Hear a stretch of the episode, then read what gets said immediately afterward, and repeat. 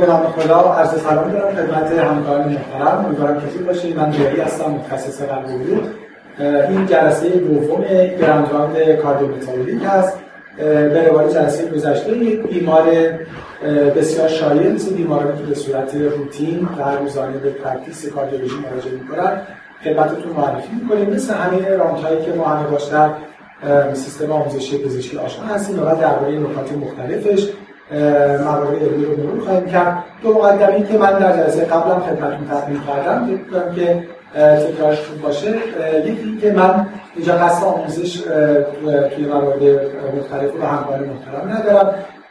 چیزایی که می‌خوام بگم همه می‌دونیم موارد مربوط به guideline ها و evidence هست. چیزی که فکر کردم خوبه با هم تمرین بکنیم این هست که در حقیقت اون چیزایی که می‌دونیم ببینیم چجوری می‌تونیم apply کنیم در practice کنیم.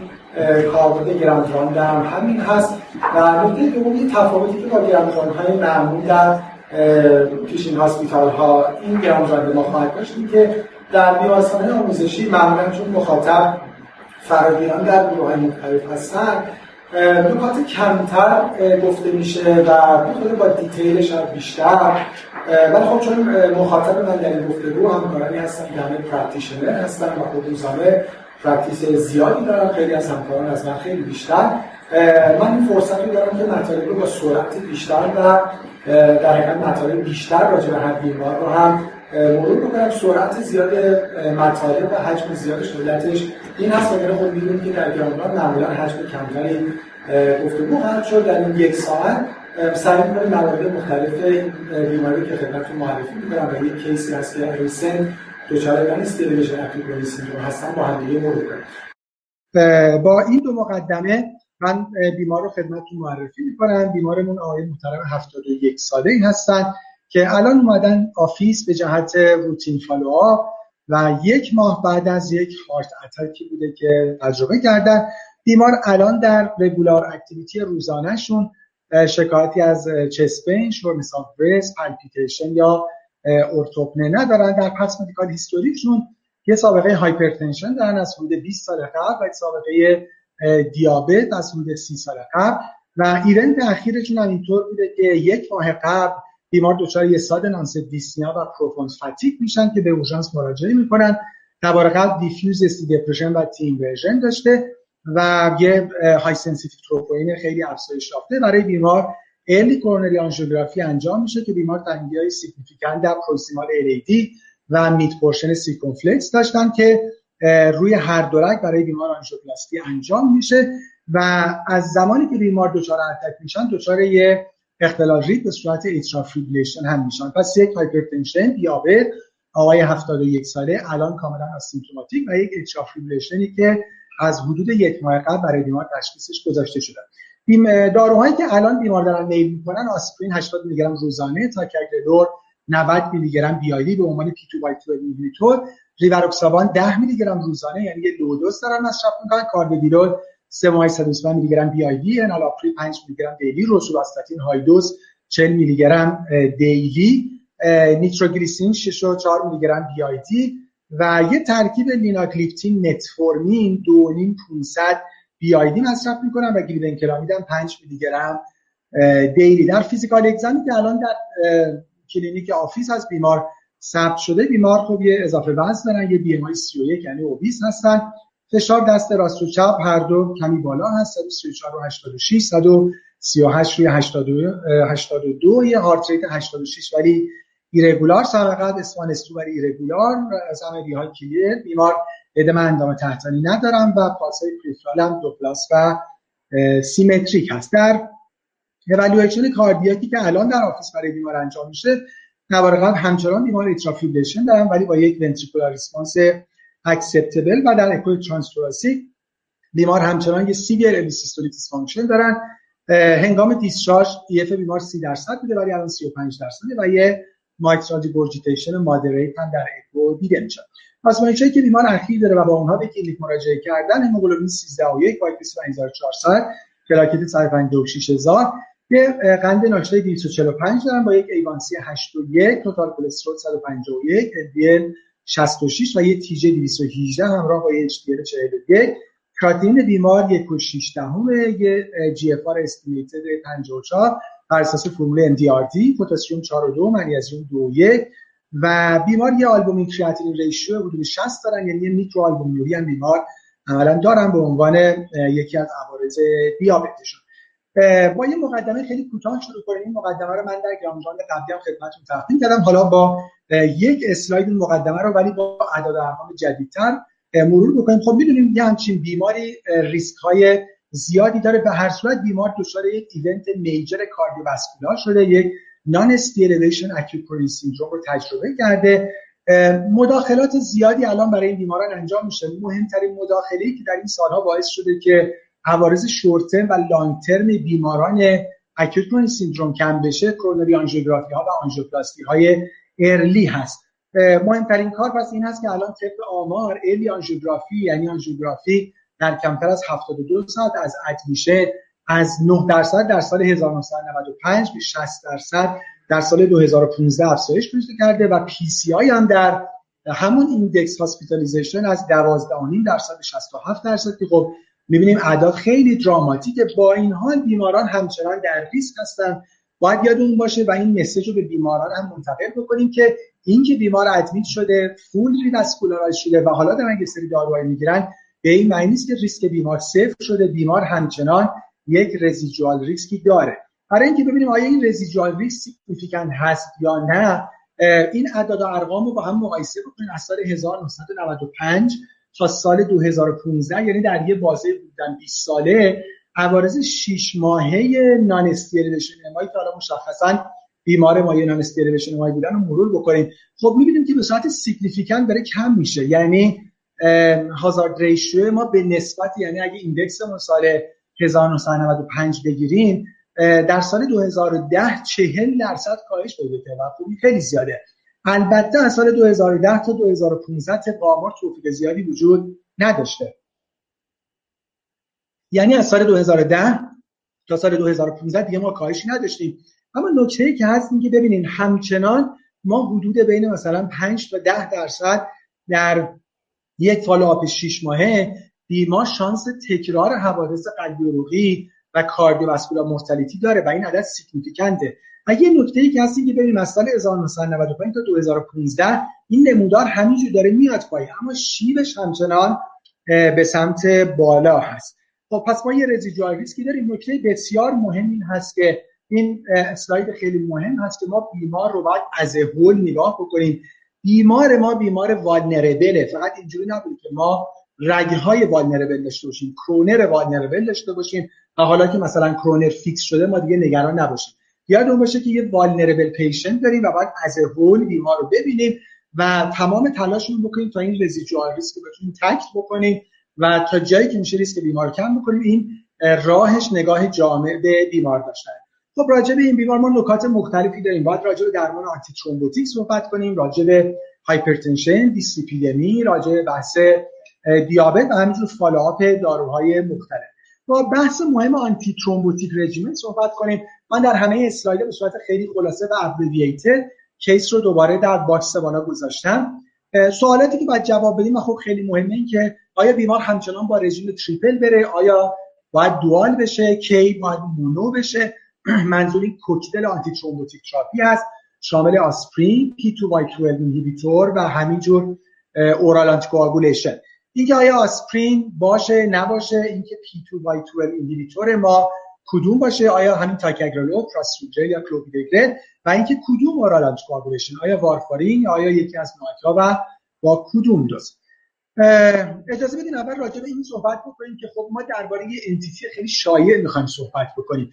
حدود 6 تا 8 درصد بیمارانی که براشون PCI انجام میشه به یه دلیلی نیاز به long term oral دارن که مهمترینش atrial fibrillation هست.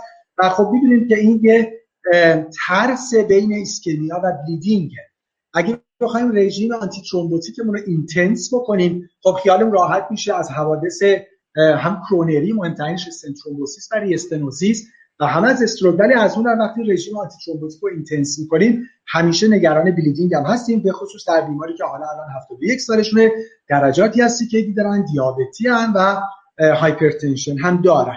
اینکه در این بالانس چه اتفاقی باید نهایتا بیفته خب RCT های خیلی مختلفی انجام شده. دو RCT خیلی مهم می‌دونیم که خب با وارفارین بوده trial های مهم WOEST و ISAR-TRIPLE من نمی‌خوام الان اینا رو با هم مرور کنیم فقط می‌خوام بگم که پشت سر recommendation هایی که حالا ما می‌دونیم چه bulk زیادی از evidence وجود داشته. مطالعه مهم PIONEER رو داشتیم با ریواروکسابان مطالعه RE-DUAL با دابیگاتران و نهایتا مطالعه بسیار مهم AUGUSTUS با آپیکسابان که این تاثیرگذارترین مطالعه روی کوکتل anti بوده و نهایتا مطالعه ENTRUST که با ادوکسابان بوده.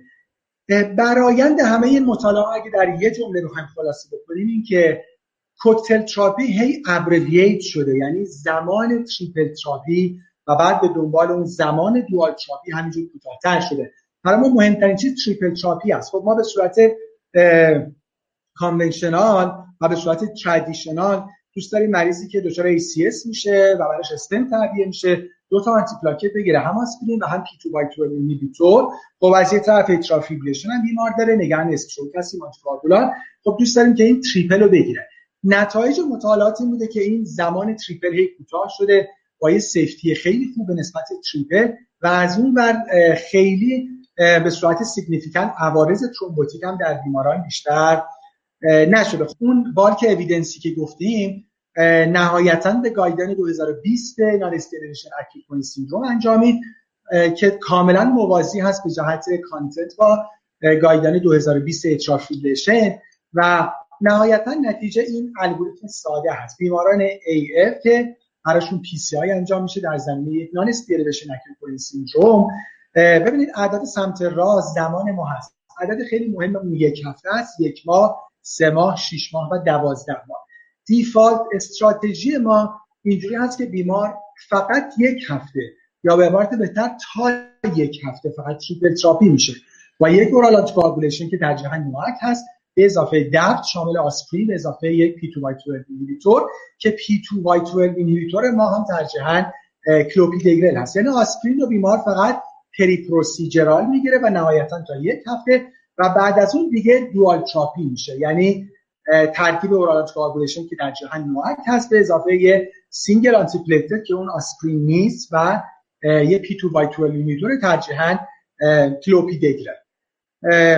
و بعد از اون هم فقط NOAC یعنی یک سال که تموم میشه دیگه بیمار تبدیل به یک chronic coronary syndrome میشه و دیگه نیاز به هیچ antiplatelet ی نداره. NOAC رو یعنی oral anticoagulation ترجیحاً NOAC رو با دوز درمانی استاندارد دریافت می‌کنه. اگه بیمار ما high bleeding risk باشه که تعریف high bleeding risk رو با هم مرور خواهیم کرد فرقی که داره این که اون periprocedural آسپرین دریافت می‌کنه تا یک هفته ماکسیموم و اون دوره double therapy به جای اینکه یک سال باشه تبدیل به 6 ماه میشه.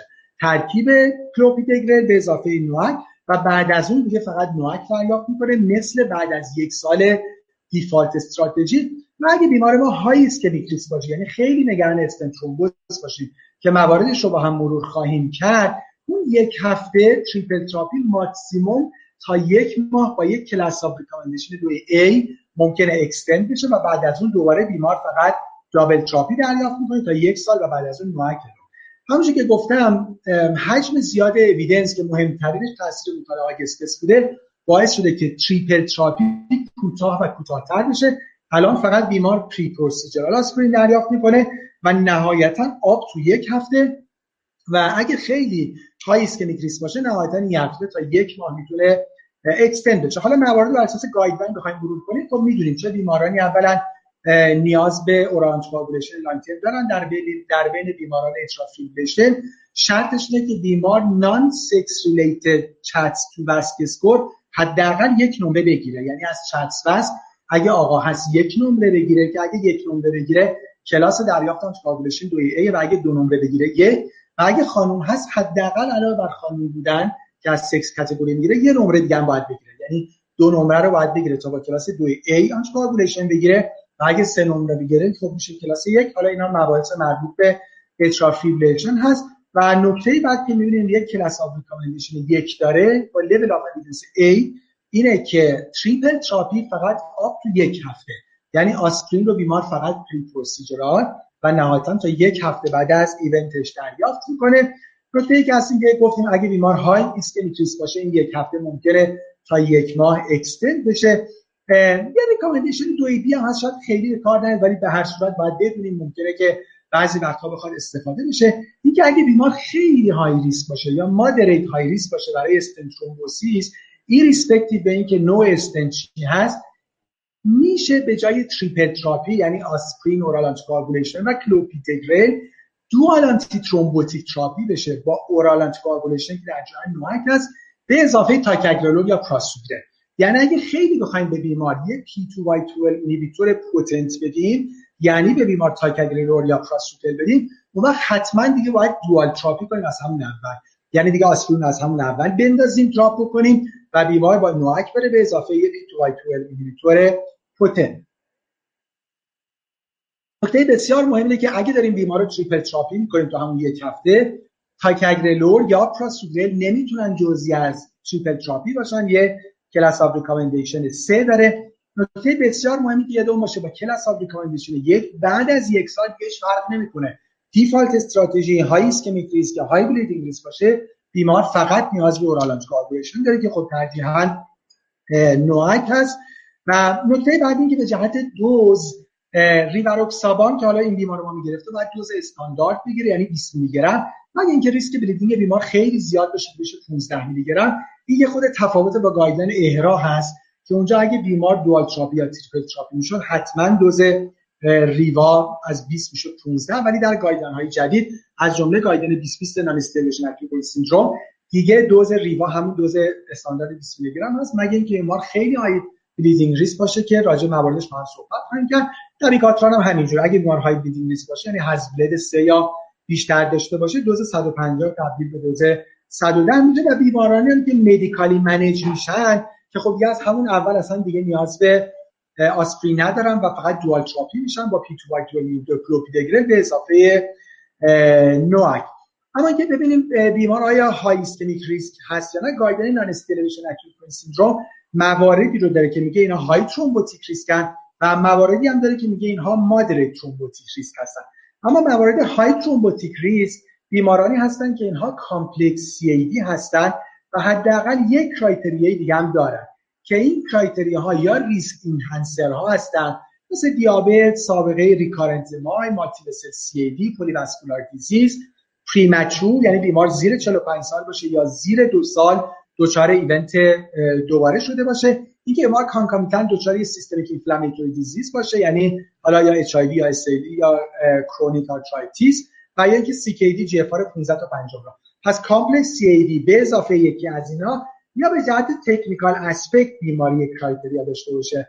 حداقل سه استن حداقل سه لیژن توتال لنس بیشتر از 6 میلیمتر هیستوری کامپلکس واسکولاریزیشن یا هیستوری استن ترومبوز. اینا موارد های ریسک اینا همون مواردی بودن که ما تریپل تراپی رو می‌تونیم تا یک ماه extend بکنیم یا با class of recommendation 2b به جای triple therapy NOAC به اضافه تاکاگرلور یا کلوپیدگرل داشته باشیم. ولی این درمان استانداردی نیست may be considered و موارد moderate هم که بیمار non-complex باشه و یکی از این موارد که خب سمت چپ داشتیم داشته باشه. اما اینکه بیمارای high bleeding risk هم هست یا نه مهمترین criteria یی که الان guideline non-ST elevation acute syndrome ازش استفاده می‌کنه این ARC-HBR هست. که اگه بیمار یه one major criteria یا two minor criteria داشته باشه high risk میشه. major هایی که بیمار نیاز به long-term oral داشته باشه اینکه بیمار CKD شدید anemia و حالا موارد دیگه که برای major وجود داره و مواردی هم هست برای minor مثل سن بالای 75 سال moderate CKD anemia که توی major criteria نباشه و همینجور spontaneous bleeding هایی که تو major criteria نباشه chronic use oral NSAID یا استروید ها و ischemic stroke هایی که در موارد major نباشه.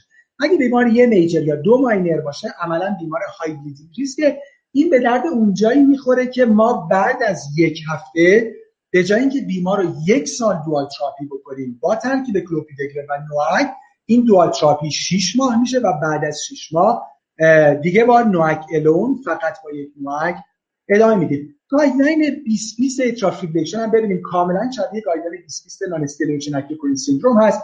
ببینیم هم برای ACS نمودار بالا هم برای chronic coronary syndrome CCS نمودار پایین. چند نکته مهم داره. تمرکز روی آسپرینه. ببینید آسپرینه که ظرف یک هفته قطع میشه و نهایتا تا یک ماه ادامه پیدا می‌کنه. و نکته مهم هم همین عدد یک هفته است و نهایتا عدد یک ماه. خب با هم صحبت کردیم دیگه. اگه بیمار PCI بشه که ماکسیموم یک هفته نهایتا یک ماه در بیماران high thrombotic risk triple therapy تا یک سال تراپی و نهایتا monotherapy با NOAC. اگه بیمار high bleeding risk ه که از بعد از یک ماه دیگه dual therapy میشه در بیمارانی که medically treat acute coronary syndrome هستن می‌بینید از همون اول دیگه نیاز به آسپرین ندارن ترکیب NOAC به اضافه کلوپیدگرل. یادمون باشه که در dual therapy triple therapy فعلا ترجیح با کلوپیدگرل هست. در triple therapy تیکاگرلور و پراسوگرل class of recommendation 3 دارن. در بیماران chronic coronary syndrome هم که خب آسپرین نهایتا همون یک هفته یک ماه و خب duration dual یعنی dual therapy با P2Y12 هم نهایتا تا 6 ماه. خب پس این بیمار ما الان یک ماه از event شون گذشته. atrial fibrillation دارن با یه CHA2DS2-VASc بالا نیاز به oral anticoagulation دارن. ما به راحتی می‌تونیم آسپرینو drop بکنیم و تیکاگرلور رو باید de-escalate کنیم به کلوپیدگرل باید escalation و de-escalation هم قوانینش رو بدونیم. دو نمودار ساده داره. اینا هیچ نیاز به حفظ کردن نداره. هر دفعه یه لحظه نگاه می‌کنیم. بیمار acute phase هست و بیمار ما در chronic phase هست. که خب این قسمت ما می‌خوایم تیکاگرلور رو تبدیل بکنیم به کلوپیدگرل نکته مهم اینه که حتما اینجا نیاز به loading dose داره. 24 ساعت بعد از آخرین دوز تیکاگرلور بیمار 600 میلی گرم کلوپیدگرل می‌گیره و بعد با دوز 75 میلی گرم روزانه. پس به جهت رژیم antithrombotic اگه بخوایم با هم مرور کنیم آسپرین رو DC می‌کنیم. یک ماه از event گذشته با خیال راحت. شاید سه هفتهش هم زیاد بوده اصلا. de-escalate می‌کنیم. تیکاگرلور رو به کلوپیدگرل چرا؟ در combination dual anti therapy بهتره که P2Y12 inhibitor ما less potent باشه گرچه استاندارد تیکاگرلوره ولی وقتی با یه oral anticoagulation داره ترکیب میشه بهتر اون oral anticoagulation اون P2Y12 inhibitor کلوپیدگرل باشه. پس یه loading dose 600 میلی گرم 24 ساعت بعد last dose تیکاگرلور ریوروکسابانمون دوز 10 میلی گرم اشتباه بوده. up-titrate می‌کنیم به 20 میلی گرم دلیلی نداریم برای اینکه 15 میلی گرم بیمار ببینیم بیمار بر اساس criteria های bleeding risk نیست. خیلی dual antithrombotic therapy رو تا یک سال ادامه میدیم و بعد از یک سال فقط با یک NOAC ادامه میدیم با یک class of یک و با یک level of evidence A بدون اینکه بخوایم نگران حوادث thrombotic باشیم. این بحث antithrombotic اینکه بیمار آیا نیاز به GI protection داره یا نداره؟ آیا بیمار PPI می‌خواد یا نمی‌خواد؟ اگه PPI می‌خواد یا حالا هر داری یا GI protection آیا چیزی preferred هست یا نه؟ نکته‌ای که هست اینه که ما و بیمار یعنی تیم درمانی health care ها و بیمار و همراهان بیمار همیشه نگران bleeding هستیم بیشتر. به خصوص health care ها معمولا نگران bleeding هست اینه که سعی می‌کنن هی درمانشون رو سبک بکنن. نکته‌ای که هست که درمان رو استاندارد میدیم و استراتژی هایی که باعث میشه ریسک bleeding کم بشه رو رعایت می‌کنیم. ما الان فقط می‌خوایم اینجا راجع GI protection صحبت کنیم. مگر خود نکات دیگه هم هست مثل موقع آنژیوگرافی که خب مثلا access radial باشه اینکه آیا بیمار مثلا نیاز به داروهای دیگه مثل 2b3a inhibitor داره نداره دوز هپارین اینا دیگه مال periprocedural که الان مورد بحث ما نیست چون بیمار یک ماه از event acute شون گذشتن.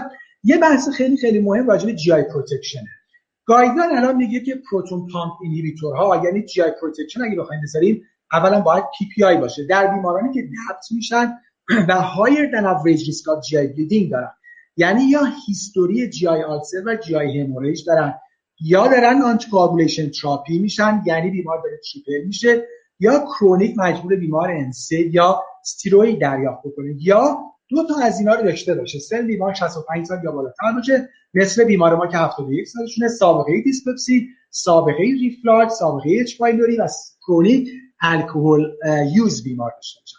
می‌بینید که خب خیلی از بیماران ما چون مسن هستن خیلی هاشون به خاطر مشکلات بالاخره نمی‌دونم دی جی دی او ای اینا دارن انسولین مصرف می‌کنن و یا مواردی بالاخره خیلی دیسپپسی دارن سابقه جی آی آپستی داشتن. خیلی از بیماران عملا نیاز به جی پروتکشن دارن. مثل بیمار ما اورال کوآگولیشن به اضافه آنتی پلیتلت حالا سن بالای 65 به نظر میاد که بیمار بهتره که پی پی آی دریافت بکنه. راجع پی پی آی دو نکته مهم وجود داره. لانگ ترمش همراه با هایپومنیزی بوده. خیلی از رفرنس ها توصیه می‌کنن که منیزیم بیمار چک بشه. گرچه که همین رول اف مانیتورینگ سرومنیزیم آنسرتینه ولی در فالوآپ ها خوبه که به خاطر مسائل دیگه ما معمولا داریم بی پی چک می‌کنیم یا بیمار داره ایس اینیبیتور یا بی ام دریافت می‌کنه. داریم بیو انکراتین سدیم پتاسیم چک می‌کنیم. منیزیم بیمارم چک کنیم با نگاه به اینکه بیمار دچار هایپومنیزمی نشه به خصوص اینکه خب می‌تونه در کنار هایپوکالمی QT طولانی کنه بیمار رو در ریسک long QT syndrome و long QT و torsades قرار بده. و نکته بعد این که اونهایی که سی تو سی 19 رو مشخصا اومپرازول و اسومپرازول سی تو سی 19 رو مهار می‌کنن با کلوپیدگرل interaction دارن و باعث میشن که در حقیقت pharmacodynamic response کلوپیدگرل کم بشه. گرچه مطالعات خیلی نشون ندادن که باعث ischemic event و استنت بشه اما generally co-administration اومپرازول یا اسومپرازول با کلوپیدگرل is not recommended. پس در این بیمار محترم ما می‌خوایم کلوپیدگرل بدیم. بهتره که رژیم PPI بیمار پنتوپرازول باشه. پس پنتوپرازول 40 میلی گرم روزانه برای بیمار هم به رژیم داروییشون اضافه می‌کنیم بریم lipid profile بیمار رو ببینیم. بیمار الان یه LDL 66 دارن. ممکنه به نظر مطلوب بیاد یه TG 218 باید ببینیم آیا این اعداد accepted هست. خب این روزها اینو زیاد مرور می‌کنیم. در grand round قبلی هم این الگوریتم خیلی مهم و مرور کردیم. این guideline 2019 ESC هست. پیام LDL کلسترول در guideline این هست که the lower the better. هرچی کمتر بهتر. و هیچ عددی از LDL نیست که زیر اون unsafe باشه و ما بگیم که خب مثلا LDL خیلی اومد پایین 10 شد 15 شد 20 شد ما نگران باشیم. بخوایم استاتین رو مثلا taper کنیم یا DC بکنیم. خب ببینیم بیماران یا low risk هستن یا moderate risk high risk یا very high risk با تعریفی که وجود داره و بر همین اساس از 116 170 و نهایتا به 55 می‌رسه. یعنی بالای 116 بر اساس guideline های فعلی abnormal ه و خیلی از بیماران باید به زیر 55 برسن.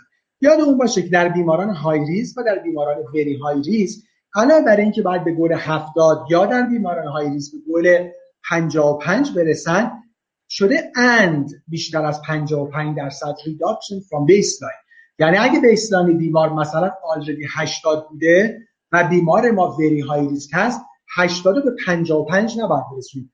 80 باید به کمتر از 40 برسونیم. که 50 درصد baseline ما هست. خب این بیمار ما ASCVD clinical داشتن پس very high risk هستن و گل ما میشه کمتر از 55 درصد و حداقل 50 درصد reduction نسبت به baseline ببینید baseline بیمار رو می‌تونیم تخمین بزنیم گفتیم بله انتظار داریم یه high intensity استاتین حدود 50 درصد baseline کم بکنه. اگه الان یه 66 LDL ما هست یعنی تقریبا حدودا 132 baseline اون بوده. خب نصفش میشه همین 66 ولی ما پس می‌خوایم به کمتر از 55 برسونیم. خب الگوریتم رو هم مرور بکنیم. خیلی الگوریتم مهمی هست. نکته اول این که اگر بیمار eligible برای دریافت استاتین بر اساس نموداری که چند دقیقه پیش ما هم دیگه نگاه کردیم بیمار از همون اول high potency استاتین at highest recommended tolerated dose باید دریافت کنه یعنی ما دیگه استفاده از low dose یا intermediate dose نداریم. خب بیمار ما روزوستاتین 40 میلی گرم daily دریافت می‌کنن ضمن اینکه بیماران non-ST elevation acute coronary syndrome مثل بیماران ST elevation MI اصلا از همون اول نیاز به high استاتین دارن. خب LDL بیمار دوباره recheck میشه که راجع به زمان صحبت می‌کنیم. اگه به goal LDL نرسید ازتیمایب باید add بشه با class of recommendation یک 10 میلی گرم روزانه و دوباره recheck بشه. اگه بیمار ما که بیمار very high risk به LDL goal نرسه حالا تازه پی سی اس کی نان هم باید add بشه با class of recommendation یک level of evidence A. به این معنی که درمان کلسترول درمان بسیار aggressive ی باید باشه و بیمار خوب باید follow بشه. خب follow-up رو می‌بینیم به صورت عادی حدود دو ماه بعد هست یک و نیم تا دو ماه بعد. اما در بیماران acute coronary syndrome این عدد کاهش پیدا می‌کنه به یک تا یک و نیم ماه. مشخصا lipid lowering drug ها رو در non-ST elevation acute coronary syndrome اگه بخوایم ببینیم اولا خب گفتیم همه این بیماران باید استاتین high dose با هدف کمتر از 55 و بیشتر از 55 درصد baseline 50 درصد baseline دریافت بکنن recheck مون 4 تا 6 هفته دیگه است مثل این بیمار. اگه بیمار به گل نرسه ازتیمایب و اگه باز هم نرسه نهایتا PCSK9 inhibitor یه نکته دیگه هم داریم که ما یه گل چهل هم داریم. این مال بیمارانی که ظرف دو سال دچار یه event مجدد ASCVD میشن. حتی اگه در اون bed قبلی هم نباشه. یه دفعه مثلا یه رگ کرونی دفعه یه رگ دیگه. یا اون دفعه بیمار دچار ACS میشه این دفعه stroke ACS می‌کنه یا دچار یه peripheral arterial disease میشن راجع به hyper TG خب مفصل صحبت کردیم. قبلا این بیمار TG شون زیر 500 ما بالای 500 و به خصوص بالای 800 و بالای 1000 نگران پانکراتیت هستیم. زیر 500 به جهت کاهش ریسک پانکراتیت indication درمان وجود نداره. اگه بیمار ما high risk و very high risk هست و TG بالای 200 داره مثل همین بیمار ما. ما نگاهمون به استاتینه. اول باید استاتین رو به high dose برسونیم. خب این بیمار ما استاتین به high dose رسیده بود. یعنی روزوستاتین 40 میلی گرم روزانه؟ دریافت می‌کنن. حالا اگه بیمار ما high risk هست و TG بین 135 تا 499 داره بر اساس مطالعه REDUCE-IT که در حقیقت روی guideline این تاثیر مهم گذاشت با class of recommendation 2 a indication داره که برای بیماری purified EPA icosapent ethyl 4 گرم روزانه یعنی 2 گرم BID شروع بشه.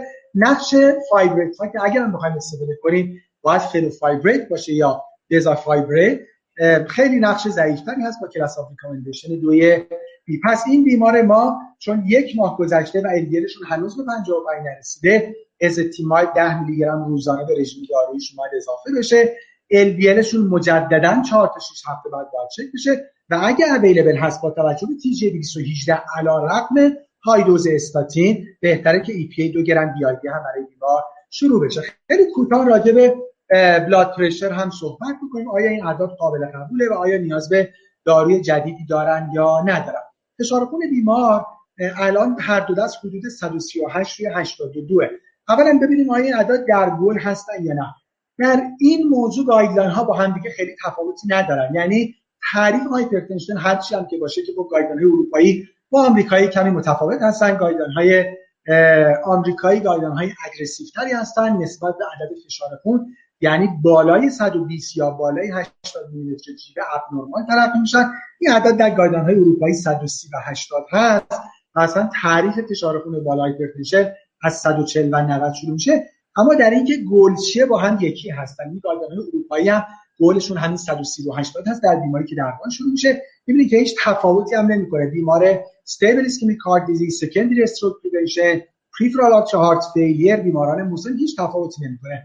در همه گروه ها گل 130 80 هست. اما ببینیم حالا این بیمار ما اصلا در guideline اروپایی و آمریکایی تفاوتی داره یا نداره. این guideline آمریکاییه. بیمار ما الان طبق تعریف stage یک hypertension یعنی فشار بین 130 تا 139 و 80 تا 89 داره. اگه بیمار clinical ASCVD داره مثل بیمار ما حتما نیاز به اضافه کردن درمان دارن حتی guideline اروپایی هم اگه نگاه بکنیم این بیمار ما اینجاست. یعنی یه high normal blood pressure دارن در این بیماران هم علاوه بر lifestyle advice اگه بیمار high risk ه و cardiovascular disease داره especially coronary artery disease مثل این بیمار ما که اصلا دچار یک event acute شدن اخیرا دو رگ PCI براشون در یک setting acute انجام شده. و بیمار خیلی بیمار vulnerable ی هم هستن. دی دیابت و سن بالا. حتما اندیکاسیون داره که درمان داروشون augment بشه. اما نکته مهمی که با فشار office نمی‌تونیم تصمیم بگیریم. این هم همه guideline ها درش اتفاق دارن با یکی از یک و لول A. که هم برای تشخیص hypertension و هم برای titrate کردن دارو حتما نیاز به out of office blood pressure measurement داریم که درسته که gold standard ambulatory blood pressure monitoring یا همون هولتر فشار خون هست اما اون که more practical ه با توجه به نکات مختلف از جمله cost home blood pressure monitoring ه پس نتیجه میشه که اولا اعداد ما در گل نیست. Numbers should be confirmed with ambulatory blood pressure monitoring or home blood pressure monitoring و اگه confirm بشه داروهای antihypertensive بیمار باید augment بشه. نکته ای که هستیم که البته یه خورده دست نگه میداریم. چون ما ممکنه با داروهای heart failure و دیابت بیمار بخوایم کار داشته و تغییراتی بدیم و خود اونا ممکنه یه خورده رو hypertension بیمار و روی عدد فشار خون بیمار اثر بذارن وارد مبحث heart failure بیمار بشیم. خیلی کوتاه همه رو. بیمار ما یه بیمار HFrEF هستن. heart failure EF دارن. یه EF 35 درصد دارن در زمینه یک ایسکمی یعنی بیمار ischemic cardiomyopathy دارن. سوال مهمی که آیا medical treatment optimum هست یا نه؟ آیا نیاز به MRA مثل spironolactone eplerenone دارن یا ندارن؟ این الگوریتم مشهور درمان heart failure هست روی guideline ESC 2016 که خب می‌بینیم شروع درمان با ترکیب ACE inhibitor و beta blocker ه اگه بیمار still symptomatic باشه و EF کمتر از 35 درصد یا 35 درصد داشته باشن حالا MRA add میشه. ممکنه اینجا به نظر بیاد خب بیمار ما symptomatic نیستن پس نیاز به MRA ندارن. اما بیماران acute syndrome از این entity جدا هستن بر اساس مطالعه EPHESUS که من الان فقط اینجا substudy مربوط به non ST elevation رو گذاشتم. بیمارانی که براشون MRA اضافه شده و حالا مشخصا EPHESUS eplerenone تمام outcome های mortality شون بهتر شده بود. اینجا من فقط subgroup های ST elevation و non ST elevation های گذاشتم چون ما معمولا با این indication در ST elevation های بیشتر آشنا هستیم. ببینید نمودارهای سبز placebo هست و قرمز eplerenone نمودارهای بالا non ST elevation و پایین ST elevation all cause death در هر دو eplerenone significant بهترش کرده. همین داستان برای cardiovascular برای progression of heart failure و برای cardiovascular death و hospitalization eplerenone چه در non ST elevation ها چه در ST elevation ما outcome ها رو بهتر کرده. به خاطر همین این guideline همین 2020 non ST elevation syndrome هست که ببینیم با یک class of recommendation یک level of evidence A اگه بیمار EF 40 درصد یا کمتر از 40 درصد دارن و heart failure دارن یعنی symptomatic یعنی بیمار بالین نارسایی قلب دارن یا دیابت دارن. مثل بیمار ما indication دارن که MRA دریافت کنن. درسته پس بیمار ما درسته که heart failure نداشتن. البته ما از یه ماهشوش هم خبر نداریم دقیقا. ولی بالاخره دیابتی هستن پس حتما indication دارن که MRA دریافت بکنن. حواسمون باید باشه که MRA می‌خوایم شروع کنیم حتما پتاسیم زیر 5 باشه کراتینین زیر 2 و G و جی هم بالای سی باشه. نکته بعد چون راجع به اپتیموم بودن درمان صحبت کردیم یادمون باشه بیمار ما بیمار اسکمیک کاردیومیوپات هستن. داروهای هارت فیلیر باید به تارگت دوزی برسن که در اویدنس و در چایال ها بنفیت داشتن. که خب الان بیمار ما انالاپریل میگن اولا بهتر در هارت فیلیر دیوایدد دریافت کنن دومی بی آی دی با تارگت دوز 20 میلی گرم بی آی دی و در بین متابولایزر ها حالا بیمار ما چون کاربیدولون دریافت می‌کنن 325 بی آی دی نهایتا آپتیتریت بشه به 25 میلی گرم بی آی دی که حالا قوانین آپتیتریشن قوانین خودش رو داره که دیگه الان فرصت بحثش نیست و اپلرون هم حالا مشخصا به بخش اماره اسپرولاکتون با دوز 25 میلی گرم روزانه و نهایتا می‌رسیم به 50 میلی گرم روزانه.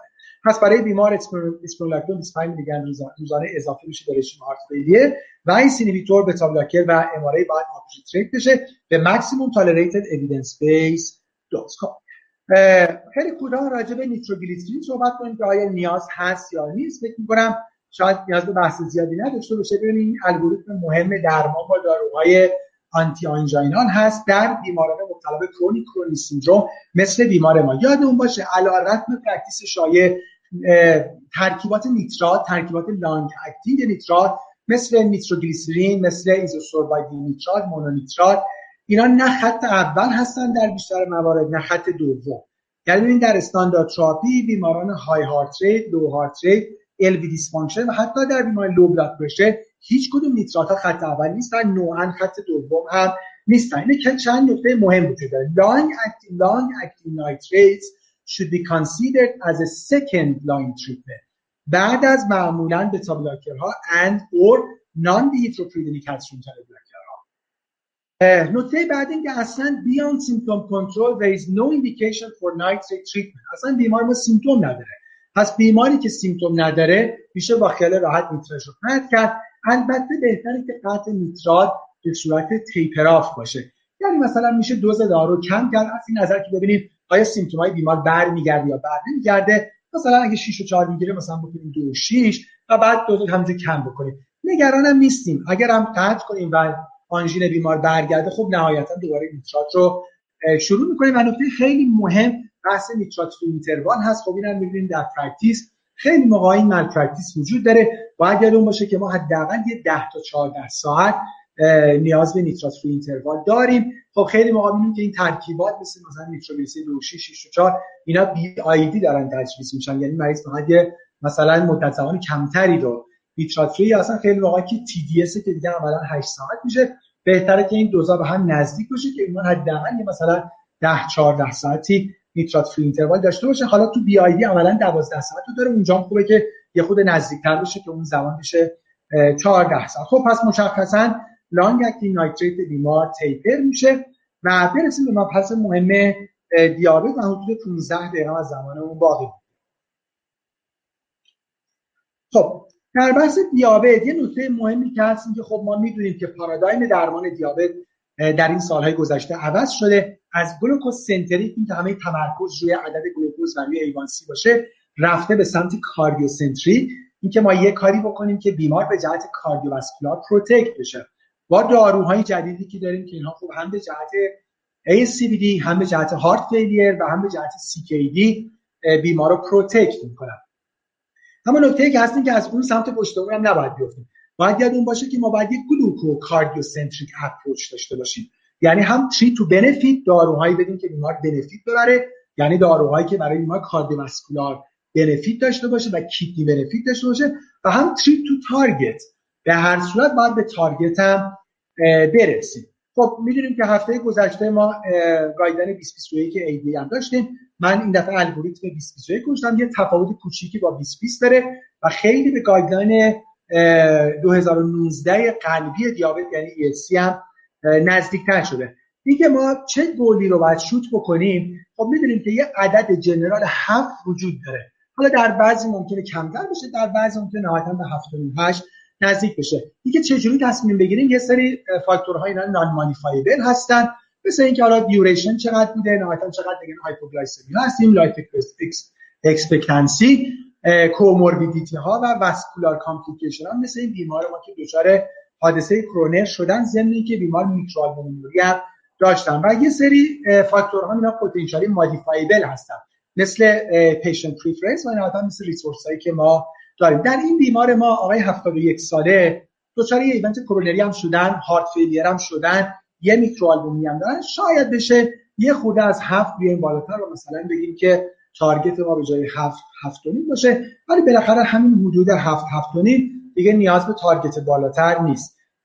یعنی اینکه خیلی هم لازم نیست که تارگت داریم برای این 8 8 همین حدود 7 به نظر تارگت مناسبی برای این آقای 71 ساله هست. خب ببینیم چجوری از این 8 و 1 6 تا بتونیم کم کنیم و به 7 برسیم. این گایدن 2021 رو من خدمتتون باشم با هم که یه مرور بکنیم. شروعش مثل گایدن قبلی هست یعنی فرست لاین متفورمین طبیعتا همراه با یک کامپریهنسیو لایف استایل حالا اگه بیمار ایندیکیتورهایی برای های ریسک اصلا استبلیش مثل بیمار ما SCVD CKD هارت فیلیر بیمار ما هر ستاشو استبلیش داره یعنی SCVD CKD هارت فیلیر حتی اگه بیمار ایندیکیتور برای های ریسک هم داشته باشه نکته مهم این داد که considering independently of baseline A1C, A1C این در گایدن قبلی بوده individualized A1C تا اینکه بیسلاین A1C چقدر میره به کجا می‌خوایم برسیم؟ اور متفورمین یوز. این به گایدن اضافه شده. ای ریسپکتیو به اینکه اصلا بیمار متفورمین می‌گرفته یا نمی‌گرفته. یعنی یه جوری اینها اومدن بالاتر. در گایدن ESC 2019 اینجوری اگه بیمار heart failure یا CKD داشت یا indicatorهای high riskش حتی این از متفورمین هم بالاتر بودن. اینجا guideline 2021 با guideline ESC 2019 هم نظر شده. که خب در این موارد می‌دونیم که بیمار یکی از این دو دسته دارو رو باید استفاده کنه. اگه بیمار ASCVDش predominantه که خب هر کدومش استفاده کرد. یعنی SGLT2 inhibitor ها with proven cardiovascular disease benefit یا GLP-1 receptor agonist ها با with proven cardiovascular disease benefit. اگه بیمار heart failure داره مثل این بیمار ما که خب SGLT2 inhibitor ها به خاطر اثرات زیادی که روی heart failure دارن که ما اصلا می‌بینیم اصلا SGLT2 inhibitor ها از درمان ها از درمان دیابت دارن شیفت می‌کنن به سمت درمان heart failure. irrespective به اینکه بیمار دیابت داره یا نداره. اگه CKD هم بیمار داره مثل بیمار ما مگه اینکه GFR خیلی پایین داشته باشه مثل زیر 45 که خب preferably بهتره که SGLT2 دریافت بکنه.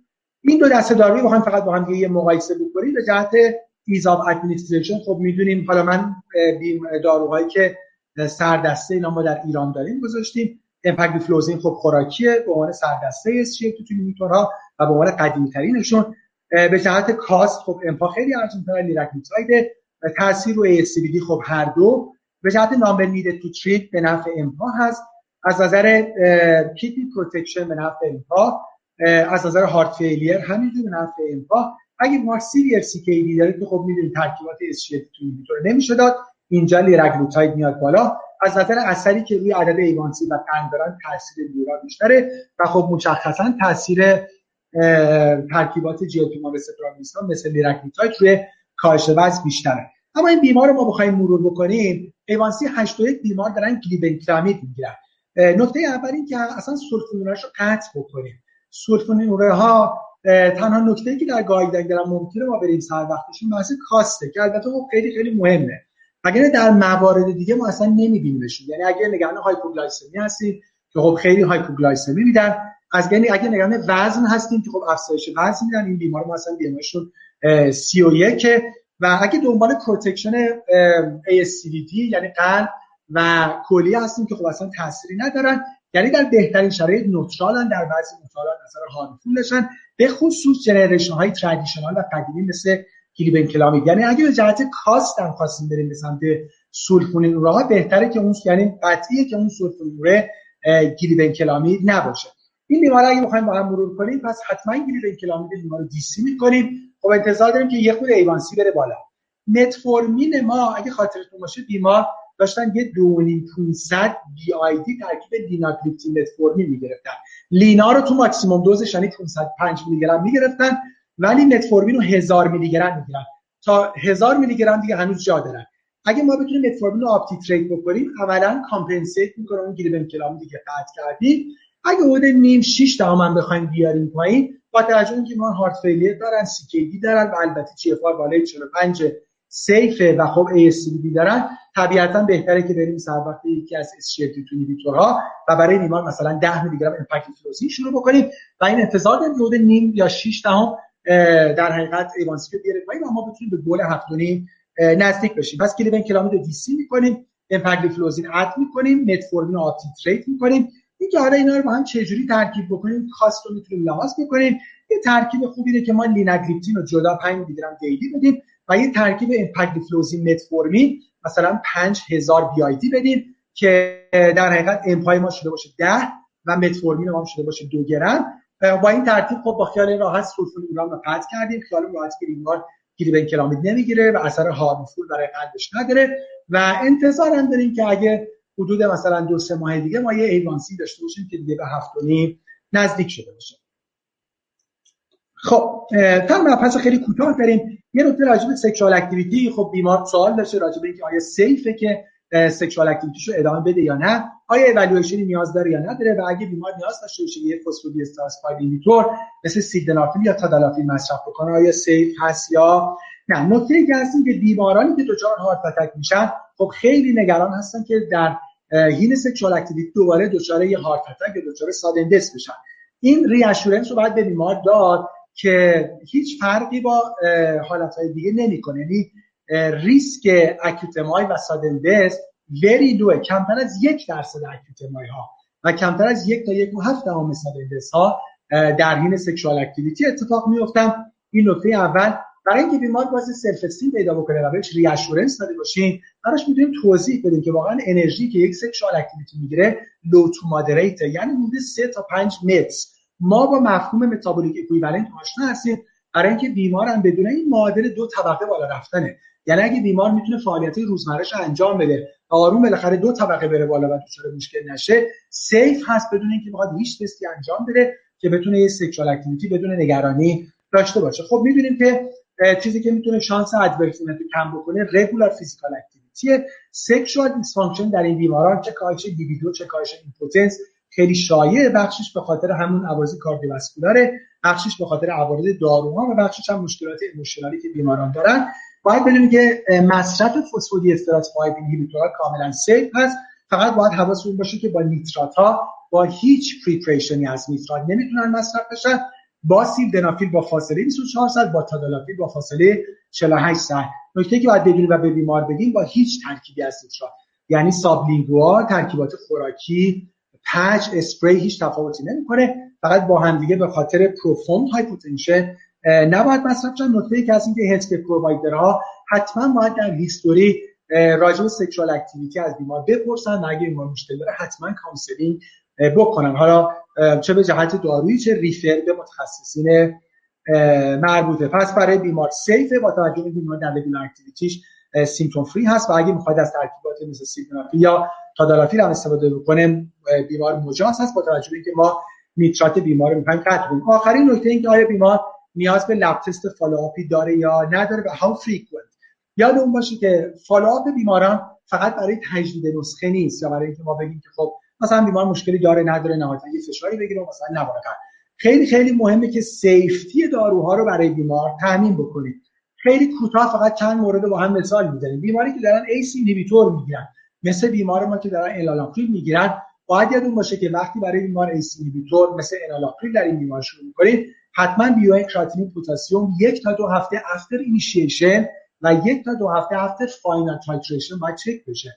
این practice ی هست که همه می‌دونیم خیلی under practice داره میشه. کمتر بیمارانی هستن که دوز ACE inhibitor ایادی زیاد بشه و یکی دو هفته بعد مثلا کراتینین چک بشه یا پتاسیم چک بشه. و حتما هر چهار ماه یه بار باید همین blood chemistry یعنی BUN کراتینین پتاسیم چک بشه. راجع به MRA خیلی خیلی سختگیرانه هست ما برای بیمار اسپیرونولاکتون شروع کردیم. باید ببینیم که یک و چهار هفته بعد از starting و increasing دوز و بعد دو ماه بعد سه ماه بعد شش ماه بعد نه ماه بعد دوازده ماه بعد ببینید چقدر فواصل نزدیک یعنی سه ماه سه ماه. و بعد دوباره هر چهار ماه بعد از بیماری بیوکراتیک پوتاسیوم چک بکنیم تا ببینیم وقت بیمار دچار افزایش هایپرکالمی نشده باشه. اینا یعنی که سیفتی درمانمون رو برای بیمار بتونیم کارانتی کنیم. بیمار ما دارن نوک میگن در اکسوان 20 میلی گرم روزانه. نوک نیاز به مانیتورینگ از نظر از نظر پارامترهای آنتی نداره. یعنی نیاز به check ی PT PTT نداره. اما آزمایش های دیگه باید چک بشه. هموگلوبین renal و liver function test. می‌دونیم خیلی از NOAC ها در liver failure در renal failure در anemia های شدید محدودیت دارن. at least سالانه اگه بیمار 75 سال یا بالاتر برن 6 ماه یا بار و اگه بیمار GFR زیر 60 این عدد GFR تقسیم بر 10 حالا مثلا اگه بیمار GFR 40 دارن میشه هر 4 ماه. بار یا حالا اگه بیمار GFR 50 دارن هر 5 یا 5 ماه بار خب last order مون رو با هم دیگه مرور کنیم. پس نهایتا به جهت رژیم antithrombotic آسپرین رو DC کردیم. چون یک ماه از event مون گذشته بود و بیمار مشکلی به جهت حوادث thrombotic نداشتن. چون می‌خوایم dual therapy رو ادامه بدیم با ترکیب NOAC تیکاگرلور رو de-escalate می‌کنیم به یک P2Y12 inhibitor less یعنی به کلوپیدوگرم 75 میلی گرم روزانه. ولی نیاز به loading dose داریم 24 ساعت بعد از last dose تیکاگرلور دوز ریواروکسابان باید استاندارد بشه. بیمار ما دلیلی نداریم برای اینکه بخوایم دوز ریوا رو کم بکنیم. همون 20 میلی گرم روزانه ادامه میدیم. و dual antithrombotic therapy رو تا یک سال و بعد از اون فقط ریواروکسابان یعنی فقط یک NOAC با دوز استاندارد روزانه. پنتوپرازول به عنوان GI protection با توجه به اینکه بیمار 71 سالشون هست و دارن یا یا antiplatelet و یک آنتی دریافت می‌کنن. با توجه اینکه با توجه به اینکه بیمار یک ماه از event شون گذشته و LDL به گور کمتر از 55 نرسیده ازتیمایب 10 میلی گرم روزانه به داروهاشون اضافه می‌کنید. با توجه به TG که بالای 135 بود اگه available هست EPA purified دو گرم BID اضافه می‌کنیم. با توجه به اینکه بیمار فشار بالای 138 داشتن و در گل نیستن برای بیمار. out of office blood pressure monitoring انجام میدیم. ببینیم آیا بیمار در گل هستن یا نیستن.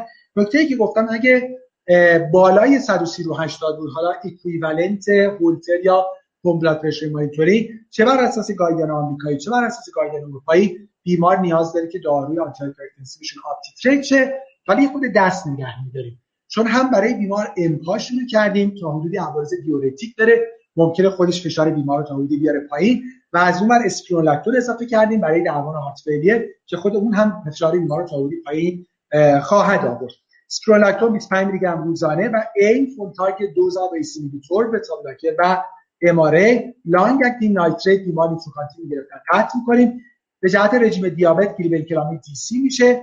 متفورمین رو آپتیتریت می‌کنیم و ترکیب میشه امپا متفورمین 5000 پی آی دی به اضافه لیناگلیپتین 5 میلی گرم دیلی هم کلامی به عنوان داروی هارمفول قطع کردیم هم امپا به عنوان دارویی که برای بیمار بسیار عوارض خوب پروتکتیو داره برای قلب و کلیه اضافه کردیم. ضمن اینکه در مجموع داروهای بیمار هم بیشتر شده. امید داریم بوده نیم تا 6 تا هم ایوانسی بیمار هم پایینتر بیاد. lipid profile حدود یک تا دو ماه بعد دوباره چک میشه و BUN creatinine sodium پتاسیم هم یک هفته دیگه.